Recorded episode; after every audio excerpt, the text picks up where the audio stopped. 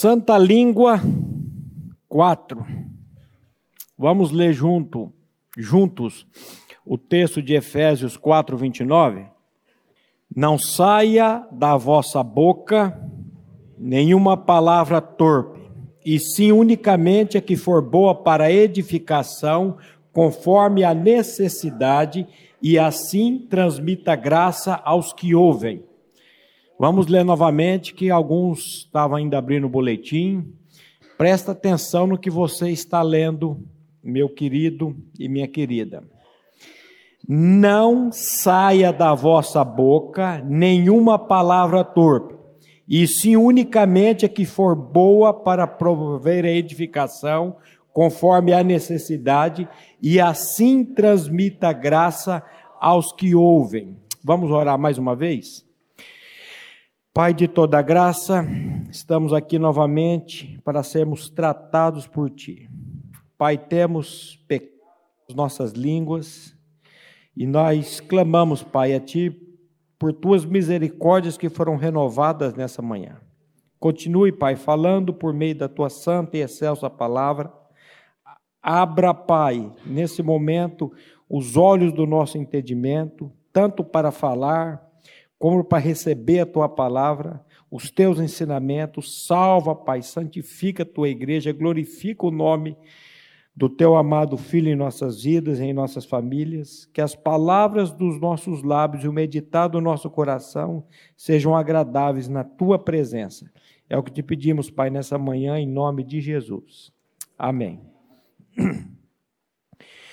No presente estudo, retomamos a este assunto tão importante e que tem trazido sérios prejuízos à igreja ao longo da história: a má utilização da língua. Deixa eu ligar o. para mim não me perder aqui tanto.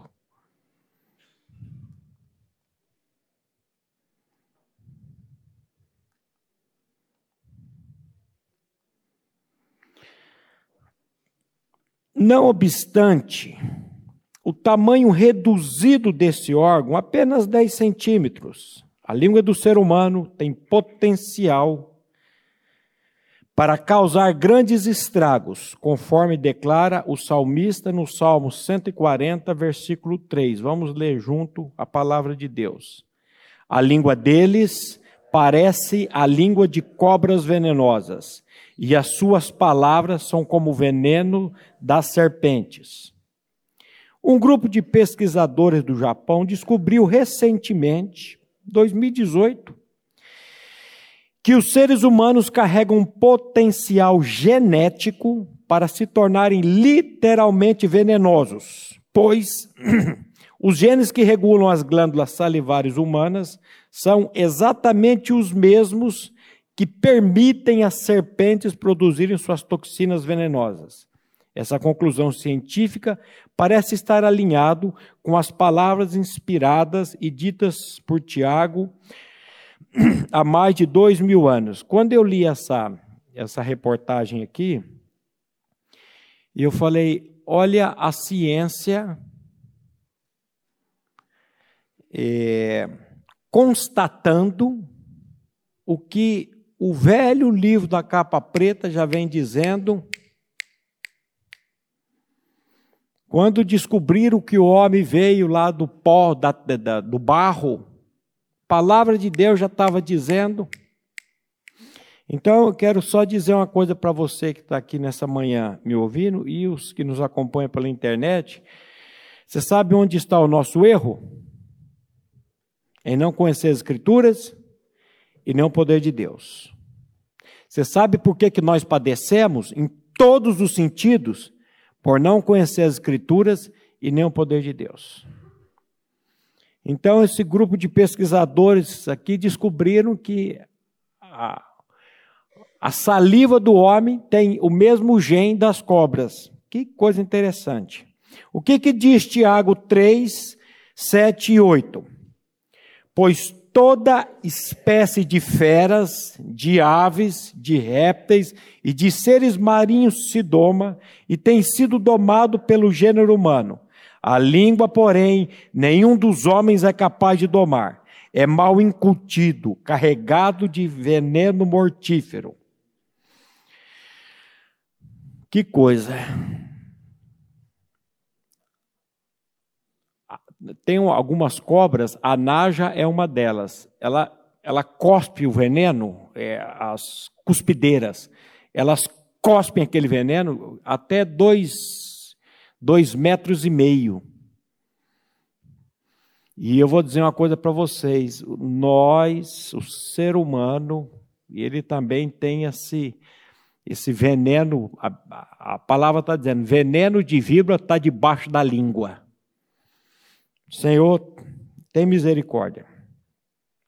O apóstolo Paulo, na mesma linha, afirma em Romanos 3, 13 e 14: A garganta deles é um sepulcro aberto, com a língua urdem engano, veneno de víbora está nos seus lábios, a boca eles têm cheia de maldição e de amargura.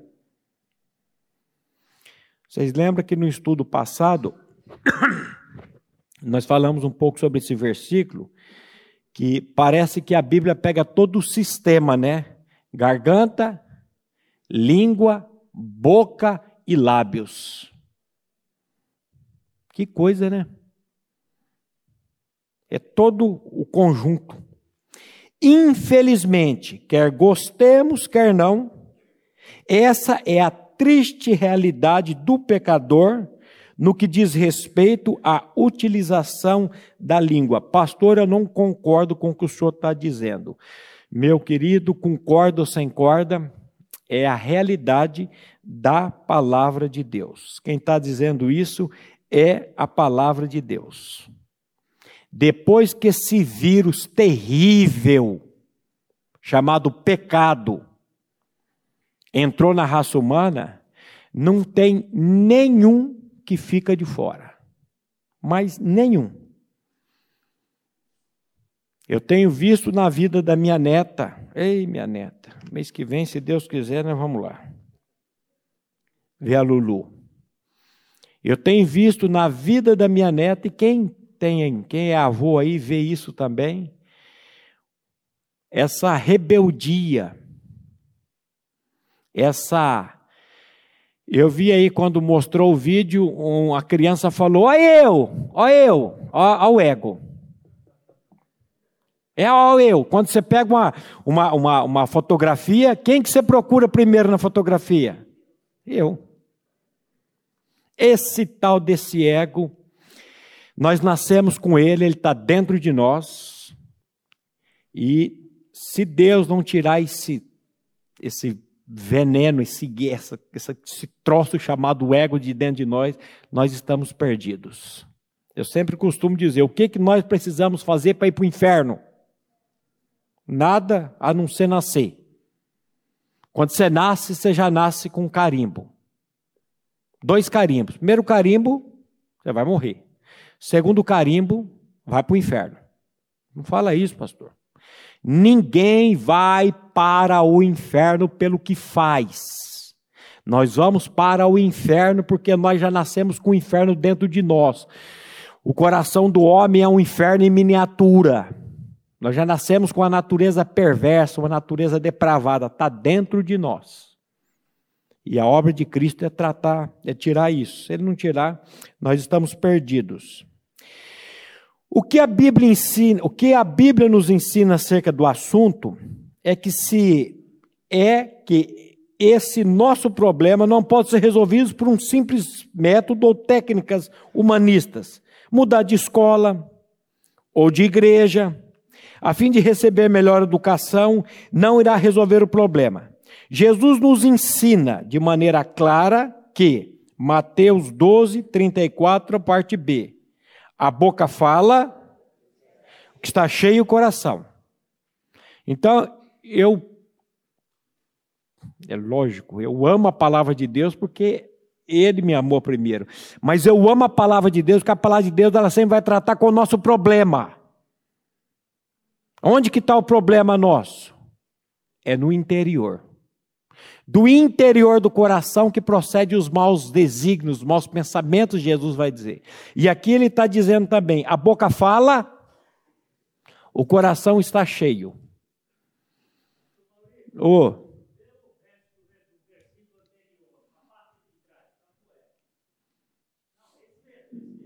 Raça de víboras. Como podeis falar coisas boas sendo maus? Porque a boca fala do que está cheio o coração. Raça de víboras. Por que não raça de cobras? Porque tem cobra que não é venenosa. Agora, toda víbora é venenosa, toda víbora é peçonhenta. peçonhenta.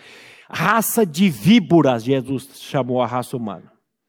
Não fala isso, uma criança inocente, a carinha é de inocente mesmo, mas a natureza de víbora está lá dentro. E precisa ser tratada na raiz. Por isso que eu amo a palavra de Deus, porque a palavra de Deus ela sempre vai tratar lá no cerne do problema. Onde que está? A boca fala, o que o coração está cheio. Então o Senhor precisa tratar com o nosso coração. E a cruz, ou na cruz, foi o lugar onde Deus fez ou faz a cisão. Ele faz o corte, ele abre. Mas não é com bisturi, não. Bisturi é os médicos. O médico dos médicos usou a cruz. Lá na cruz ele vai fazer essa cisão. Ele vai tratar com o nosso problema lá na cruz. A palavra de Deus afirma que lá na cruz, o Senhor Jesus crucificou o coração perverso do pecador, substituindo-o por um novo coração na ressurreição. Quando, pela obra do Espírito, cremos nessa verdade e recebemos esse novo coração, entramos então num processo de tratamento do nosso falar. Presta atenção, por favor. Quando, pela obra do Espírito, cremos nessa verdade e recebemos um novo coração, entramos então num processo de tratamento do nosso falar. Ele primeiro ele precisa tirar a fonte e depois começa o tratamento do nosso falar. Isso aí é o Senhor vai tratando diariamente. Então, o que, que Deus precisa tratar? O nosso coração. Portanto, tudo começa com a fé no Evangelho. Se desejamos ter uma língua santa e agradável a Deus, nossa necessidade primeira é crer que estávamos em Cristo naquela cruz. Romanos 6, versículo 3 e 4. Vamos ler junto. Ou porventura ignorais que todos nós que fomos batizados em Cristo Jesus, fomos batizados na sua morte? Fomos, pois, sepultados com ele na morte pelo batismo, para que, como Cristo foi ressuscitado dentre os mortos pela glória do Pai, assim andemos nós também em novidade de vida. Entendeu? Não. Nós não entendemos. Por isso que nós carecemos da revelação do Espírito Santo de Deus para entender isso. O que que o apóstolo Paulo, inspirado pelo Espírito Santo de Deus, está tratando aqui? Que lá na cruz, quando Cristo morreu, há dois mil anos atrás, ou há quase dois mil anos atrás, uma vez eu peguei um teólogo de plantão aí, eu falei que Jesus tinha nos atraído há dois mil anos atrás e ele me deu uma aula aí de, de tempo e de calendários e não são dois mil, são quase dois mil. Eu falei, tá bom, obrigado pela aula, irmão, mas qual a diferença se foi dois mil, se foi, se foi quase dois mil? O que importa é que eu, que o meu velho homem, que o meu pecado foi crucificado, que eu morri com Cristo naquela cruz. É isso que importa. Eu preciso saber disso e crer nisso. Então, Paulo está dizendo aqui: ou porventura ignoreis. Olha aqui o problema. Errais por não conhecer as Escrituras e não poder de Deus. Ou ignoreis que todos que fomos batizados, o que é batizar? Incluir. Batizar é colocar dentro de. Eu vou pegar essa aliança e vou batizar nesse copo com água. Batizei, coloquei dentro de. Ou não sabeis que todos nós que fomos batizados em Cristo, fomos batizados na sua morte? Que batismo que, há, que salva? O batismo nas águas ou o batismo na morte com Cristo? O batismo na morte. Essa semana o pastor Glênio recebeu aqui um, uma ligação do, do padre Romão. Romão, né, pastor? E ele conversou aqui com as catequistas, um pessoal da igreja, que eles vieram conversar com o pastor Glênio sobre o batismo. Como é que vocês realizam o batismo? lá na comunidade de vocês. E o pastor Glênio falou como é que nós fazemos o batismo, mas ele falou do batismo que é o único batismo que a gente tem que atentar para ele, que é o batismo que salva, que é o batismo da nossa inclusão no corpo de Cristo. É isso que Paulo está dizendo, vocês são ignorantes, vocês não sabem o quê? Que todos nós que fomos batizados em Jesus Cristo, fomos batizados na sua morte, Fomos, pois, sepultados com ele na morte pelo batismo. Para quê? Como Cristo foi ressuscitado dentre os mortos para a glória do Pai, assim andemos nós também em novidade de vida. Gente, é vida nova. Sai o velho homem, sai o pecado, sai essa natureza perversa, maligna, e Cristo vem habitar em nós. Se alguém está em Cristo, é uma nova criatura. Não é só quem está na igreja batista, não. Se alguém está em Cristo, é uma nova criatura. As coisas velhas já passaram, eis que tudo se fez novo, ou se fará novo. Oh, coisa boa. Quando Cristo entra, aí começa a mudança. O coração é trocado. O profeta Ezequiel profetizou isso lá atrás. Dar-vos-ei um coração novo. Tirarei de vós o coração de pedra. Vos darei um coração de carne porei dentro em vós o meu espírito e farei com que andeis dos meus estatutos, guardeis os meus juízos e os observeis. Opa, a obra de Deus não é de, de, de fora para dentro, não. É de dentro para fora. Começa dentro. Ele arranca o coração velho, coloca o coração novo. E aonde foi a, que ele fez a cisão? Foi lá na cruz. Lá na cruz ele resolveu com esse problema nosso. Graças a Deus por isso. O irmão Paul Tripp disse com propriedade: quando Cristo se submeteu à cruz, ele não nos comprou a possibilidade ou a oportunidade de sermos salvos. Não. Sua obra foi mais pessoal, efetiva e completa. Quando Cristo morreu, nós morremos. Quando ele foi enterrado, nós fomos enterrados com ele. Quando ele se levantou em novidade, novidade de vida, nos levantamos com ele. Essa é a verdade que devemos entender para que possamos ter uma vitória duradoura na guerra de palavras, porque como nós lutamos diariamente com essa coisa chamada guerra de palavras. E eu sofro com isso diariamente. Não sei você. Que coisa que é isso? A gente fica, a gente não tem. E, e, fica. Hoje a minha mulher estava lá, fez um pãozinho para vir a gente vir. Não faz café da manhã. Raramente. A gente não, de manhã a gente não, não é de comer. Aí quer comer à noite, por isso que está tudo pançudo. E eu tô vendo ela lá de pijama e eu corri me arrumando. Eu falei, acho que ela vai de carro depois ou vai assistir pela internet. E aí dá 8h32 e ela, eu vi que eu estava correndo, você está tá aí, eu estou, estou atrasado. Não, mas eu vou também. Eu, mas sabe que eu tenho, por que, que não arruma? Não, não, 10 minutos, 10 minutos, não, vai com outro carro. Aí você para, Senhor. Vai lá, eu espero. Aí fui para o carro esperar, ela se trocou menos de 10 minutos. Nunca vi se trocar tão rápido assim. Peço uma mulher rápida se trocou e entrou. Mas aí a gente já fica com essa coisa, né, de. Gente, é, é uma luta, é uma guerra mesmo. Então, queridos, o que, que é evangelho? Evangelho é morte e ressurreição de Cristo.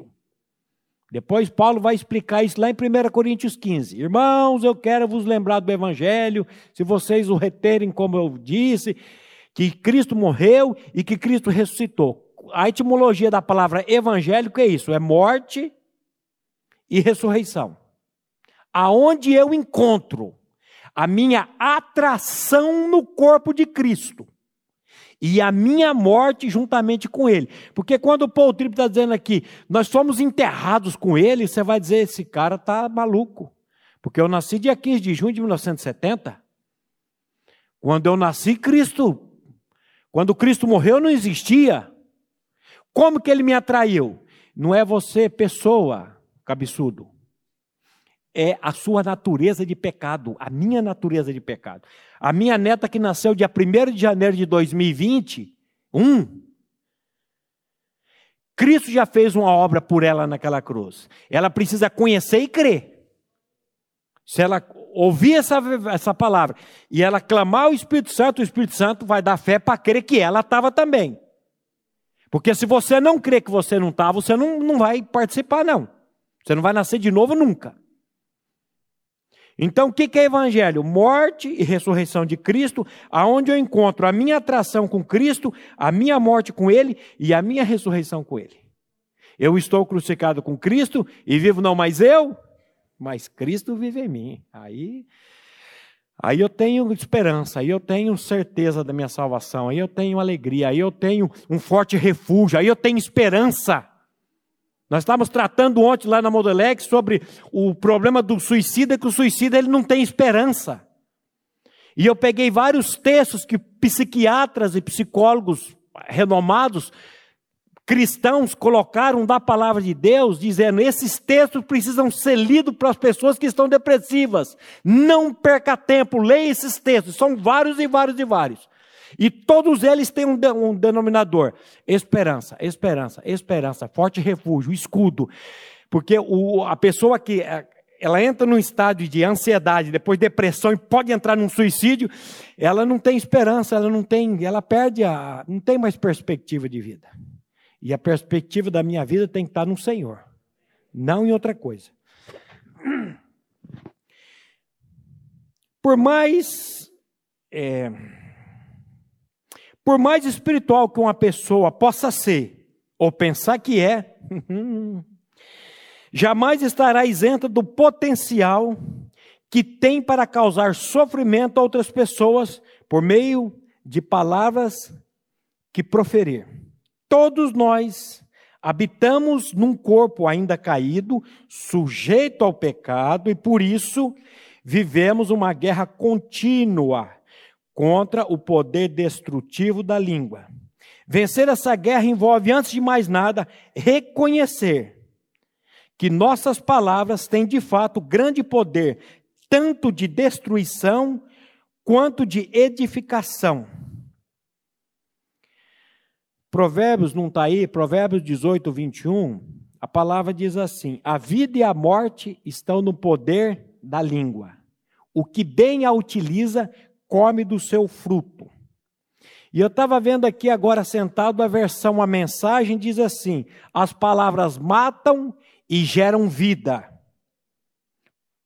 Podem ser veneno ou um doce de primeira. Você é quem decide. Olha que interessante a versão, a mensagem. As palavras matam e geram vida. Podem ser veneno ou um doce de primeira. Você é que você é quem decide. Você que nasceu de novo. Você que nasceu de novo, você não decide nada. É o, você é escravo do pecado. Jesus diz: quem comete pecado é escravo do pecado.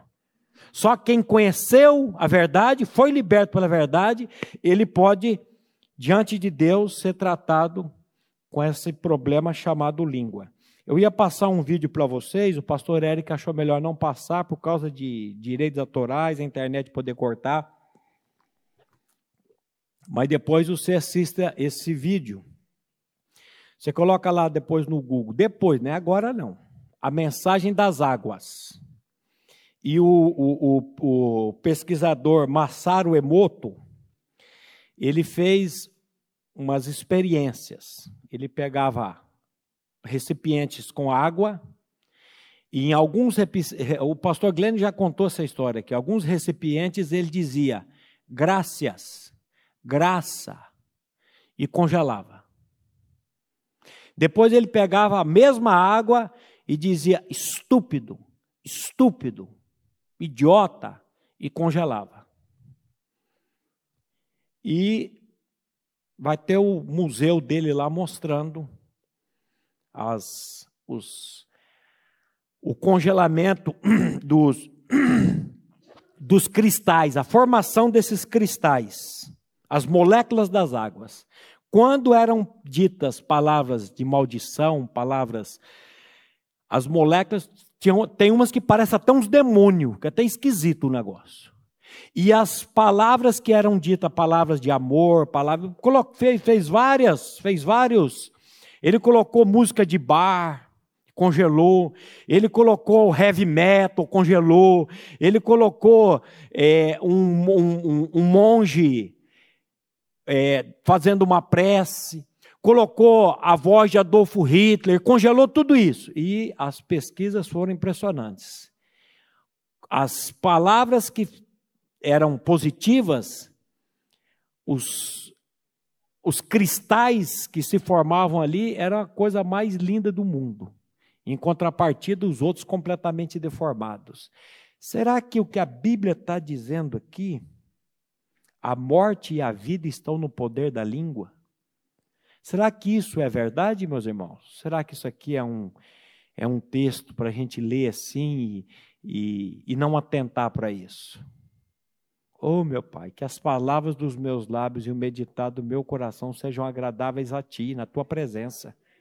Meus irmãos, o Senhor precisa tratar comigo, tratar conosco. Então,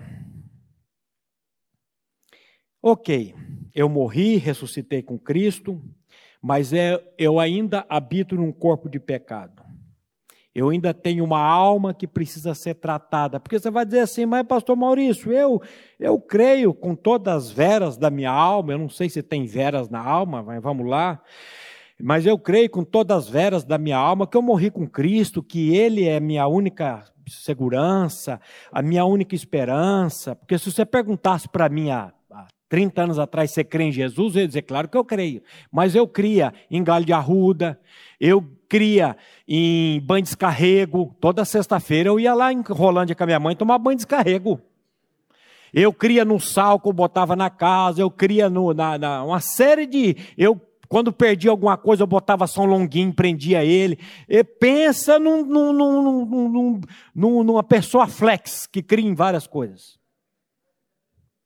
Mas depois que eu conheci a verdade, Jesus ele disse: Conhecereis a verdade e a verdade vos libertará.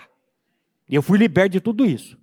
Fita vermelha botava lá na minha moto, lá para tirar o zóio de seca-pimenteira do bispo Hildo. E cria e botava, e que, que, cheio de superstições. Galho de arruda estava seco dentro da carteira, mas estava lá. Mas o dia que eu conheci a verdade e que o Senhor me libertou, não preciso de mais correr atrás de mais nada. Já achei tudo, tudo está nele. Todos os tesouros da sabedoria, do conhecimento, todo está tudo em Cristo Jesus. E quem tem o filho tem a vida. Quem não tem o filho de Deus não tem a vida. Ah, aí você descansa. Mas, então, tá. Pastor, eu creio que eu morri, que eu ressuscitei com Cristo. Mas eu ainda habito num corpo de pecado. Eu ainda tenho uma alma que está no processo de salvação. Nós estamos, o pastor Glenn está terminando de estudar esse livro, que para mim foi um divisor de águas, esses estudos que ele fez aqui na época. A salvação da alma, um, dois, três, foi 12 ou 13 estudos sobre a salvação da alma. Para mim foi porque eu, eu dizia, mas eu não nasci de novo, porque eu ainda fico nervoso, eu ainda falo palavras. E, e, o que é isso? Aí eu fui descobrir que eu fui salvo no meu espírito quando eu criei que eu morri e recetei com Cristo, mas que eu ainda habito num corpo de pecado, que eu tenho uma alma. Existe um acúmulo de maldade na minha alma que vem desde o útero da minha mãe. Desde o genótipo, o fenótipo, lá, tudo que a minha mãe passou na gestação, passou a mim. Existe um acúmulo de maldade. Aí a Bíblia diz: recebei com mansidão a palavra em vós implantada, a qual é poderosa para salvar as vossas almas. Não é o Espírito. O Espírito já foi vivificado em Cristo. Nenhuma condenação há para os que estão em Cristo Jesus. Não existe perda de salvação. Não perco minha salvação nunca. Se ela foi dada por Cristo e, e, e pela graça, não tem como eu perder minha salvação.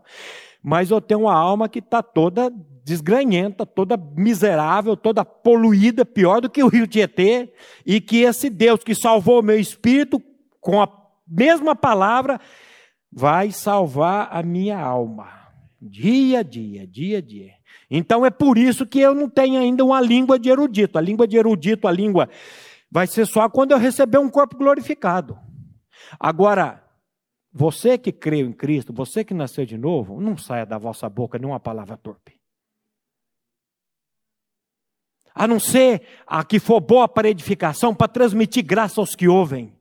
Agora eu posso falar para você, você que crê em Jesus, você tem que cuidar dessa boca sua. E eu tenho que cuidar dessa boca minha mediante a palavra de Deus. Porque aquele que começou a boa obra em vós, ele há de aperfeiçoá-la até o dia de Cristo Jesus. Ele não vai deixar no meio do caminho, fica tranquilo, meus irmãos. Paulo nos alerta assim, Gálatas 5,15: Se vós, porém, vos mordeis e devorais uns aos outros, vede que não sejais mutuamente destruídos. Alguém já sugeriu que essa passagem que nessa passagem o apóstolo Paulo tinha em mente uma alcateia, só pode ser de lobos, precipitando-se contra a garganta dos outros. Misericórdia. Qual é o espírito que habita em nós? O espírito da vida ou o espírito de morte? Morder e devorar são atos destrutivos próprios de animais selvagens, como lobos, e não como ovelhas do Senhor. Devemos agir como irmãos e não como animais irracionais, rasgando e dilacerando uns aos outros por meio de agressões verbais. Misericórdia.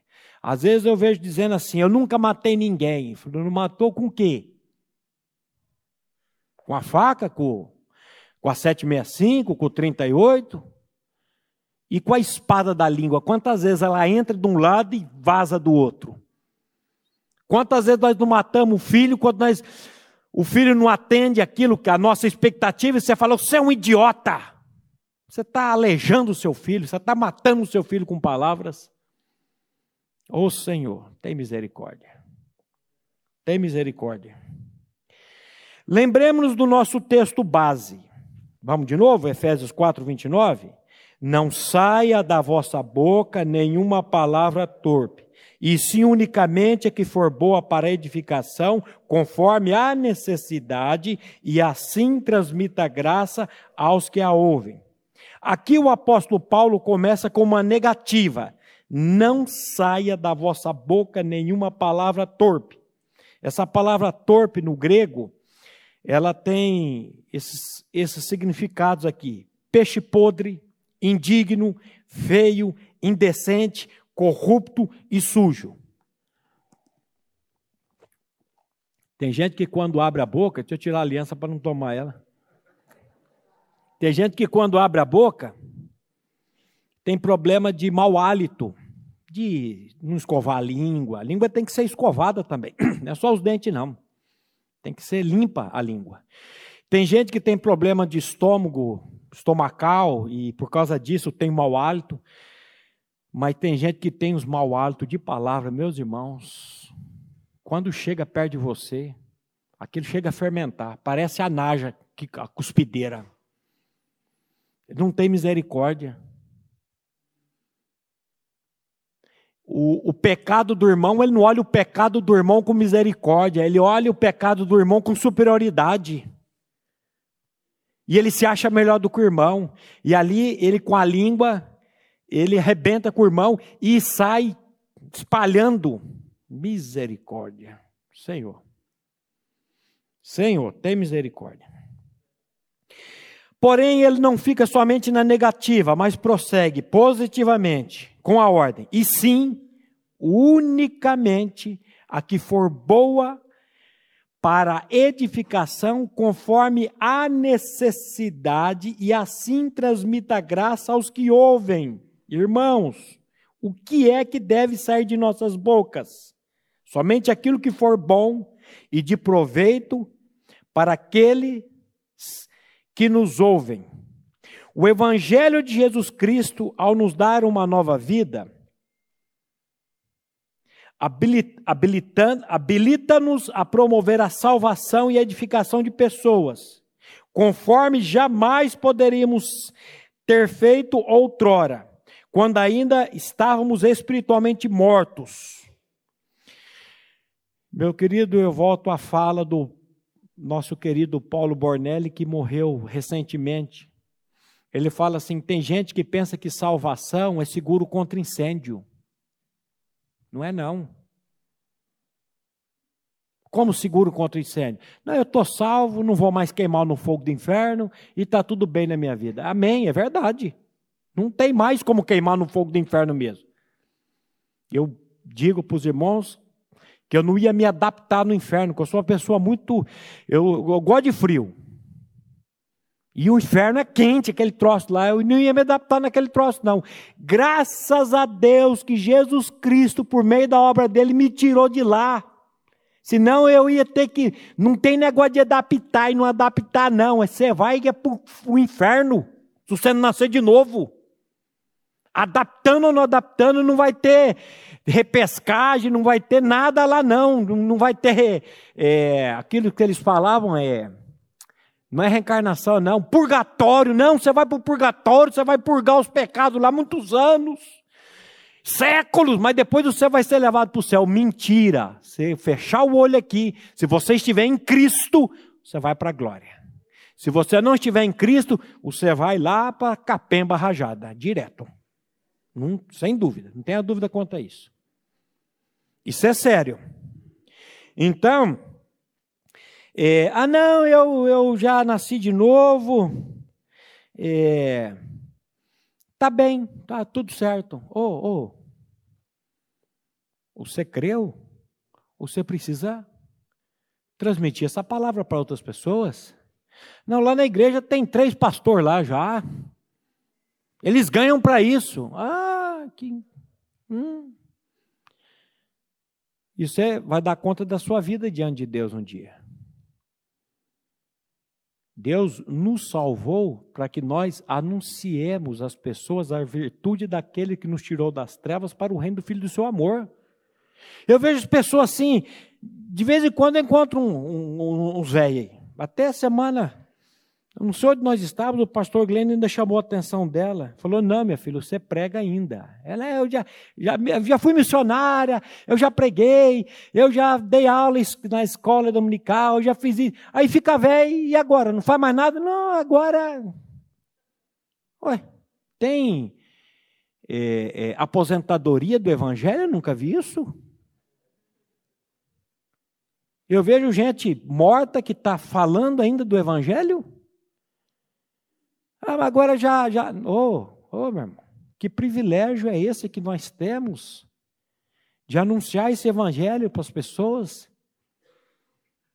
E muitas vezes nós perdemos tempo com outras coisas. E nós precisamos, nós os que cremos, recebemos do Senhor o poder para bem utilizar a língua a fim de promover Promover o quê? Benefício àqueles ao nosso redor. Aleluia! É benefício. Não é levar uma palavra maldita, não. É trazer uma palavra de esperança, trazer uma palavra de fé, trazer uma palavra de alegria. Então, quais são os princípios que devem governar o nosso falar? Primeiramente, devemos ter empatia com o próximo. Nosso falar deve ser agradável e edificante. Lembre-se, não saia da vossa boca nenhuma palavra torpe, e sim unicamente a que for boa para promover edificação, para transmitir graça aos que ouvem. Como é bom você sentar com uma pessoa graciosa, uma pessoa que conhece o Senhor, e você poder conversar com ela. Existe, nosso falar deve ser sempre agradável e edificante. Existem pessoas, por exemplo, que ao visitarem doentes, ao invés de levarem uma palavra de vida, entregam uma palavra de morte. Conheci uma pessoa que morreu com essa mesma doença sua, irmã. Olha, que coisa. Irmão, estou com a dor no estômago hoje. Rapaz, o meu pai morreu de câncer no estômago. Oh, que palavra que é essa, cara? Você não tem uma palavra para falar? Fecha a boca. Fica quieto. Quantas vezes eu já me arrependi de ter abrido a boca? Puxa, por que, eu não fiquei quieto? Por que, que eu fui falar isso? Cuidado, é preciso refletir antes de falar. Lembre-se, Provérbios 17 e 28. Até o estuto, quando se cala, é tido por sábio. O que, que é estuto? Hum, o louco. É o, o nécio. Até o estuto, quando se cala, é tido por sábio. Por vezes, calar é melhor do que falar. Como o inverso disso também é verdade. O objetivo da nossa palavra, segundo Paulo, deve ser transmitir graça aos que ouvem. Como filho de Deus, somos chamados a transmitir graça aos demais. Naquela aquela mesma graça de Deus que um dia nos alcançou. Devemos ter sempre em mente que as pessoas com quem falamos possuem almas imortais e que suas vidas não terminam neste mundo, mas seguirão um dia para a eternidade. Se mantivermos isso em mente, certamente nossas conversas serão diferentes, pois terão um foco no que é eterno e não nas futilidades passageiras do presente século. Transmite-lhes graça. Meus irmãos, nós temos a palavra de graça, nós temos o evangelho. Eu semana passada eu fui lá com o Andrezinho lá em Biprorã, numa clínica, o Andrezinho, nosso irmão aqui, ele estava falando desse ônibus que capotou aí, morreu algumas pessoas, e um dos moços que morreu, o André tinha conversado com ele, e ele falou, pastor, ele estava numa alegria, mas numa alegria. E, e ele simplesmente falou da palavra para o cara, o cara não, não, não, não, não ajoelhou ali, não, não recebeu Jesus, não, não, a, a, o privilégio de falar a palavra. E quando nós nós falamos a palavra da verdade, o evangelho da nossa salvação, porque, graças a Deus, não somos nós que vamos trazer a revelação para ninguém aqui. O trabalho do pregador é lançar a palavra. Eu aprendi com o meu pastor assim: é o mendigo dizendo para um monte de mendigo aonde encontrou o pão. Pastor, você pode fazer alguma coisa pela minha família? Não posso, mas eu conheço uma pessoa que pode fazer toda a diferença. O senhor pode fazer alguma coisa pelo meu filho, pela minha vida? Não posso fazer nada. Mas eu conheço uma pessoa que pode fazer tudo, se ela quiser. Se ela quiser, não adianta. Não adianta. Semana a irmã me fechou aqui no estacionamento. Pastor, você vai no hospital visitar minha prima, ela está lá ruim, e ela é teóloga, e ela estudou, e ela está revoltada com Deus. E, e eu falei, quem que quer? Quem que quer que vai lá visitar? Eu quero. Eu falei, então eu não vou. Eu não vou. Porque eu já recebi carreiraço. Pastor Glenn já recebeu um carreiraço uma vez, no hospital. Que a esposa pediu para ele visitar um moribundo lá. E a hora que o pastor Glenn chegou lá e se apresentou, ele falou assim: Não quero saber de Deus, não quero saber de Bíblia, não quero saber de nada, eu quero morrer, eu quero ir para o inferno. Pastor Glenn virou, catou a biblinha dele. Não vou desejar boa viagem para o senhor que não vai ser boa, mas eu estou saindo aqui pela. A pessoa quer, o eu não vou. Você vai lá, fala com ela, porque ela já era teóloga, ela já está revoltada com Deus. Eu vou chegar lá, ela vai querer botar a culpa da, de Deus nas minhas costas. Eu não sou, eu não sou, eu não sou Eu não sou advogado de Deus, não. Então você vai lá, fale com ela, se ela quiser, eu vou lá com a maior alegria orar por ela, falar da palavra para ela. E não tem problema nenhum, mas não, não vou. Já passei apertado aí. Muitas pessoas com quem conversamos, muitas pessoas com quem conversamos, ainda não conhecem o Senhor Jesus. Precisamos pedir ao Espírito Santo que nos use nessas oportunidades para que as pessoas vejam o transbordar da graça por meio dos nossos lábios e que essa graça se torne realidade para a vida deles. O que, que tem? O que, que você tem transpirado, meu irmão? O que, o que tem sido a, a, a fala sua e minha diariamente? Você lembra quando Moisés subiu no monte? Ficou lá batendo um papo com Deus? Quando ele desceu, você lembra o que aconteceu? O rosto dele resplandecia. Ele não via e nem precisava ver. Quem via eram os outros.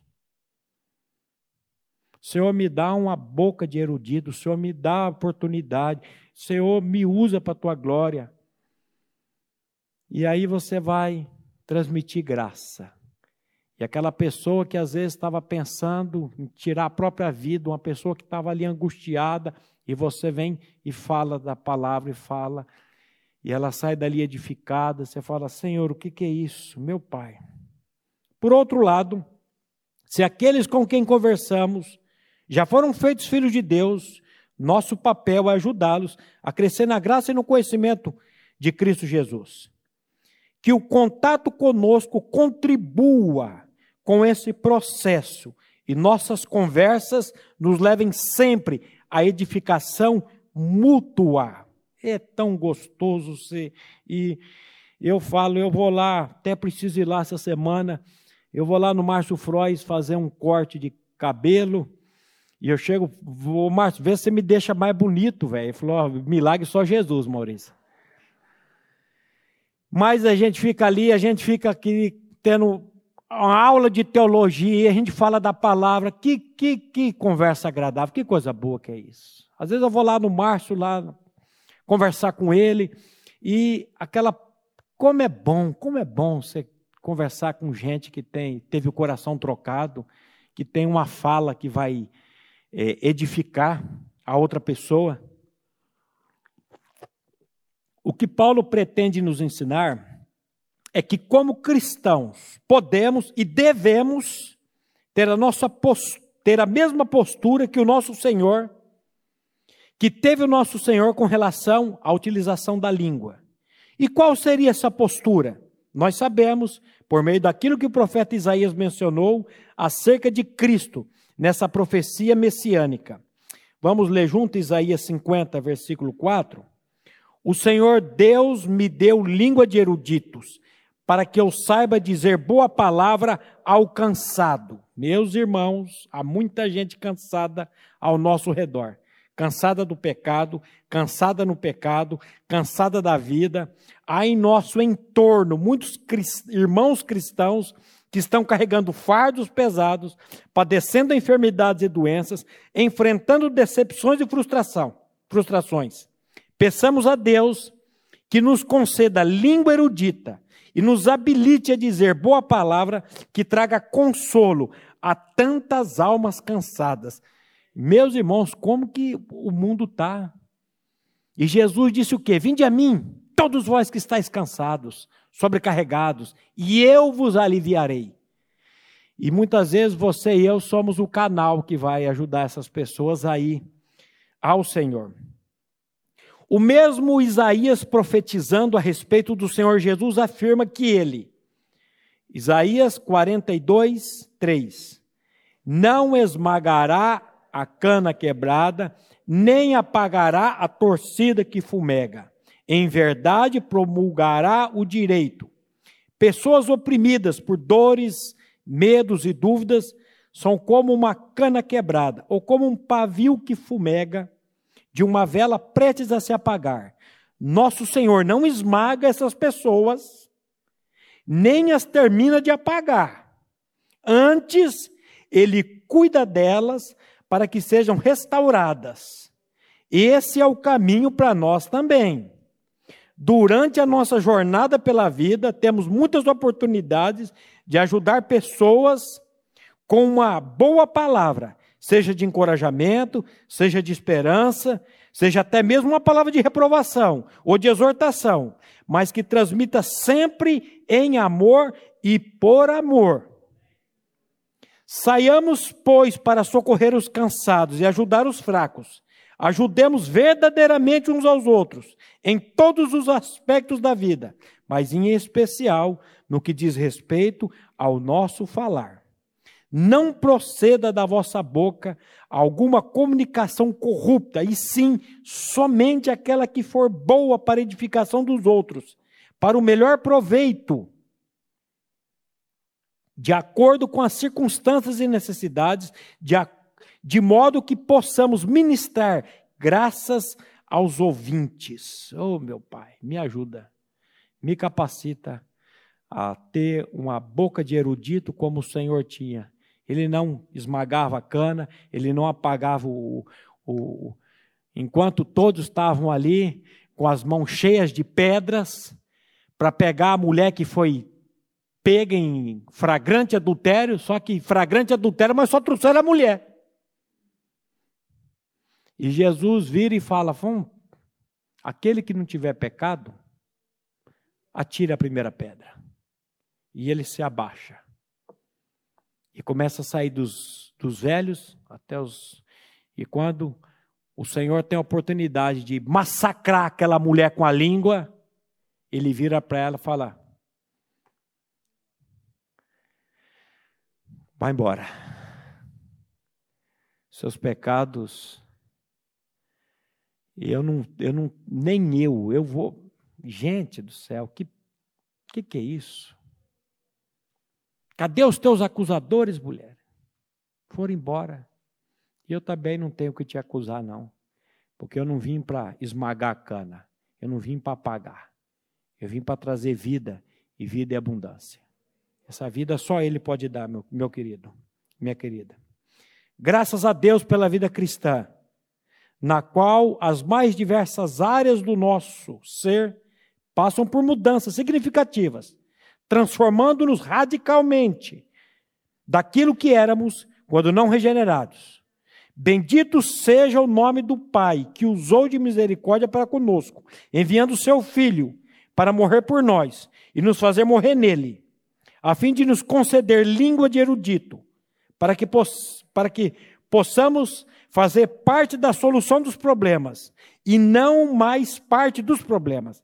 A Ele, e somente a Ele, seja a glória para todo sempre. Amém e amém. Que o Senhor faça isso com essa igreja. Que o Senhor faça isso com os pastores dessa igreja, com cada família aqui presente também nessa manhã. Amém?